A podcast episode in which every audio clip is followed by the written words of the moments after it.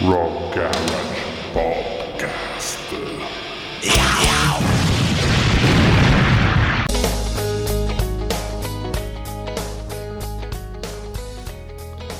Ventisette. Una parola. Dieci lettere. Apparentemente è un semplice numero che però sembra nascondere un inquietante mistero. Quando nel 1994 Kurt Cobain morì, gli appassionati del genere iniziarono a parlare di Club 27 e collegarono la scomparsa del frontman dei Nirvana a quella di Brian Jones, Jimi Hendrix, James Joplin e Jim Morrison. Tutti tragicamente morti a 27 anni. In molti ricordano, infatti, il maglione di Cobain ed altrettanti ricordano la sua performance agli MTV Unplugged esattamente sette mesi prima di morire. Le immagini di quel live sono indelebili e ricordano vagamente quella di una veglia funebre. I fiori, le candele, l'atmosfera. I presenti non avrebbero potuto immaginare che dopo quel concerto, realizzato internamente in acustico, una delle icone della musica rock avrebbe potuto togliersi la vita sparandosi un colpo di fucile. Era il 5 aprile 1994 e lui aveva solo 27 anni. Sorte analoga per i suoi predecessori, che nell'arco di due anni morirono in circostanze misteriose. La serie di tragici decessi iniziò infatti con Brian Jones, il fondatore dei Rolling Stones. Il 3 luglio 1969 fu trovato morto annegato nella sua piscina in seguito ad un mix letale di alcol e droga. In tanti però misero in dubbio che fosse proprio quella la causa della sua morte. Dubbi che vennero anche agli stessi Stones. Il suo genio profetico, capace di avvicinare le sonorità del blues a quelle del rock, realizzando un connubio perfetto, non riuscì quindi a resistere a quel destino beffardo che lo strappò alla vita e alla musica a soli 27 anni. Gli anni 70, insomma, furono un momento storico molto particolare per il rock, perché nel giro di pochi mesi altri tre artisti visionari morirono. Tutti, neanche a dirlo, avevano proprio 27 anni. Hendrix e Janis, infatti, morirono un anno dopo aver suonato a Woodstock. Pantaloni a zampa blu, camicia bianca, bandana rossa e chitarra. Ogni volta che pensiamo ad Hendrix, lo immaginiamo esattamente così, come salì su quel palco davanti a 40.000 persone. Qui per la prima ed ultima volta suonò live Gypsy Woman con solo 5 accordi. A forza di sollevare il micantino infatti si spezzò. Ma che cosa accadde poi? Perché morì? Un tragico scherzo del destino. Le versioni ufficiali non convincono. Il 18 luglio del 1970 il 911 ricevette una telefonata. Dall'altro capo del telefono c'era Monica Dunderman, ultima fiamma di Jimmy. La corsa in ospedale fu inutile perché arrivò esamine. Hendrix morì soffocato per inalazione del proprio vomito provocatogli dai barbiturici. In molti però stentano ancora oggi a crederci. Forse, proprio per il tipo di morte ingloriosa che poco si addice a un'icona del suo calibro. Meno di un mese dopo morì anche Janet Joplin, un'anima fragile, dalla voce granfiante. La sera del 3 ottobre del 1970 si spense in una stanza d'albergo ad Hollywood dopo l'ultima sessione di registrazione. È facile immaginarsela triste e sola, come canta in A Woman Left Lonely, quando a luna di notte tirò fuori il suo kit di eroina per iniettarsela nel braccio sinistro. Una volta sistemata la siringa si diresse verso il rivenditore di sigarette dell'albergo e una volta comprate ritornò in camera. Chiuse la porta, si spogliò e cercò di appoggiare il pacchetto sul comodino. Tutto accadde in una manciata di secondi. Scivolò a terra, colpì il tavolo con il volto e ricadde sul pavimento. Ed è proprio lì che fu trovata esamine il giorno successivo. Non ultimo anche Jim Morrison aveva solo 27 anni quando fu trovato morto a Parigi, in seguito ad un arresto cardiaco. Voleva allontanarsi dalla musica e dedicarsi alla poesia, in uno degli ultimi concerti con The Doors il 12 novembre 1970 a New Orleans. I presenti lo vedono barcollare. Era strafatto, non riusciva proprio a stare in piedi e fece buona parte del concerto sdraiato a terra, come raccontano diverse testimonianze. Aveva fatto musica per tutta la vita e ora voleva liberarsene. Era diventata come una sorta di condanna. Dopo la sua morte, le luci sulla maledizione del 27 si spensero, ma ritornarono prepotentemente alla ribalta con la morte di Amy Winehouse. Il 3 luglio del 2011 il Club 27 fece una nuova tessera. Toccava a lei come Morrison e gli illustri che l'avevano preceduta. Aveva solo 27 anni e come Jim veniva da un concerto flop, a Belgrado infatti era stata fischiata dai fan perché non riusciva a cantare tanto alto era il tasso di alcol e droga nel sangue. Amy è quindi morta così, guardando se stessa e bevendo alcolici. Un mistero che ad oggi resta ancora aperto.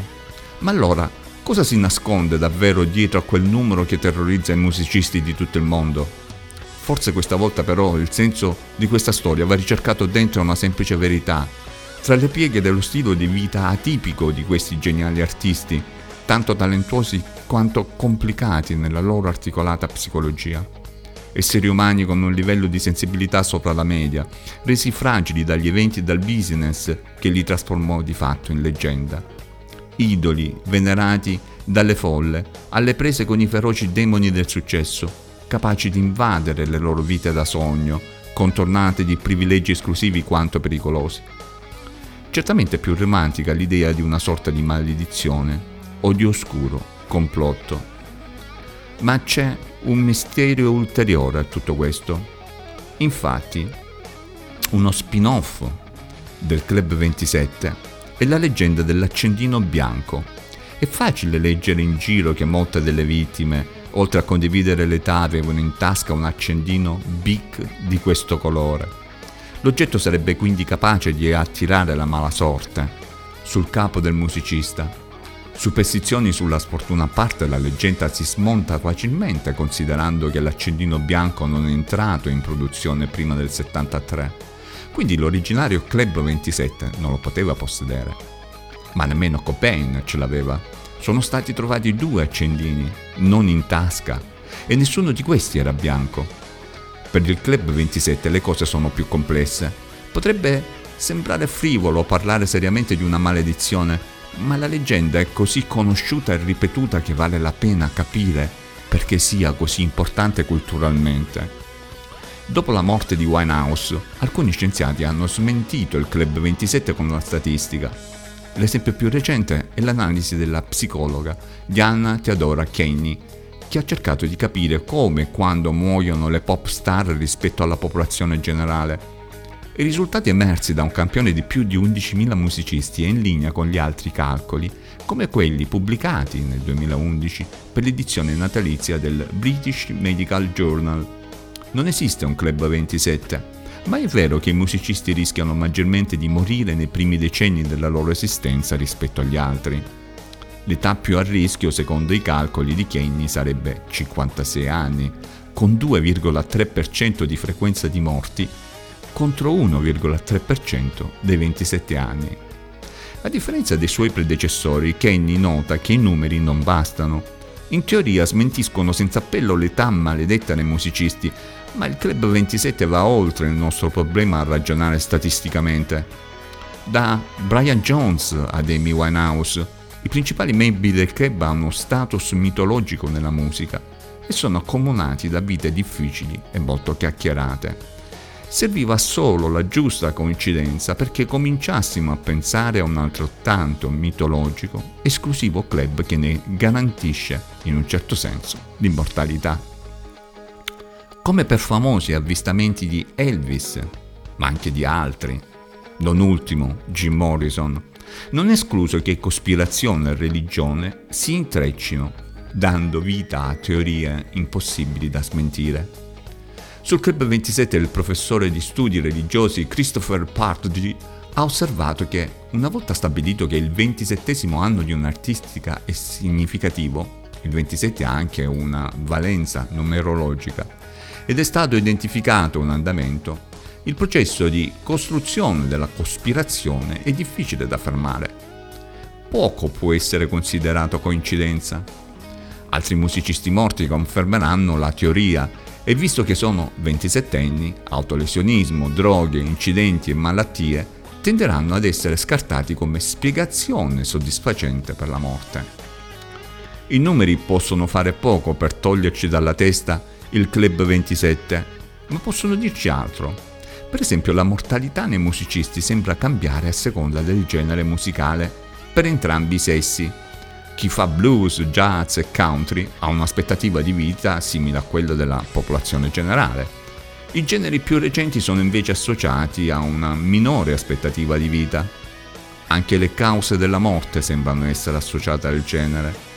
Quelle accidentali, dalle droghe agli incidenti d'auto, sono più frequenti nel rock, punk, metal, L'omicidio è molto sopra la media per rap e hip hop, lo stesso vale per i suicidi in punk e metal.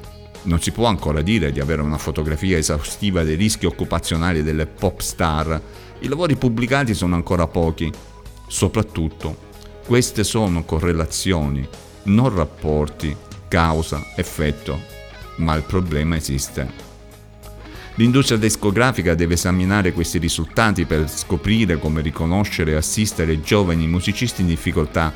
Come minimo le persone che si guadagnano da vivere, da questi giovani devono imparare a riconoscere i propri segni di angoscia, crisi, depressione e suicidalità e provvedere a un sistema di supporto che fornisca l'assistenza e le cure necessarie.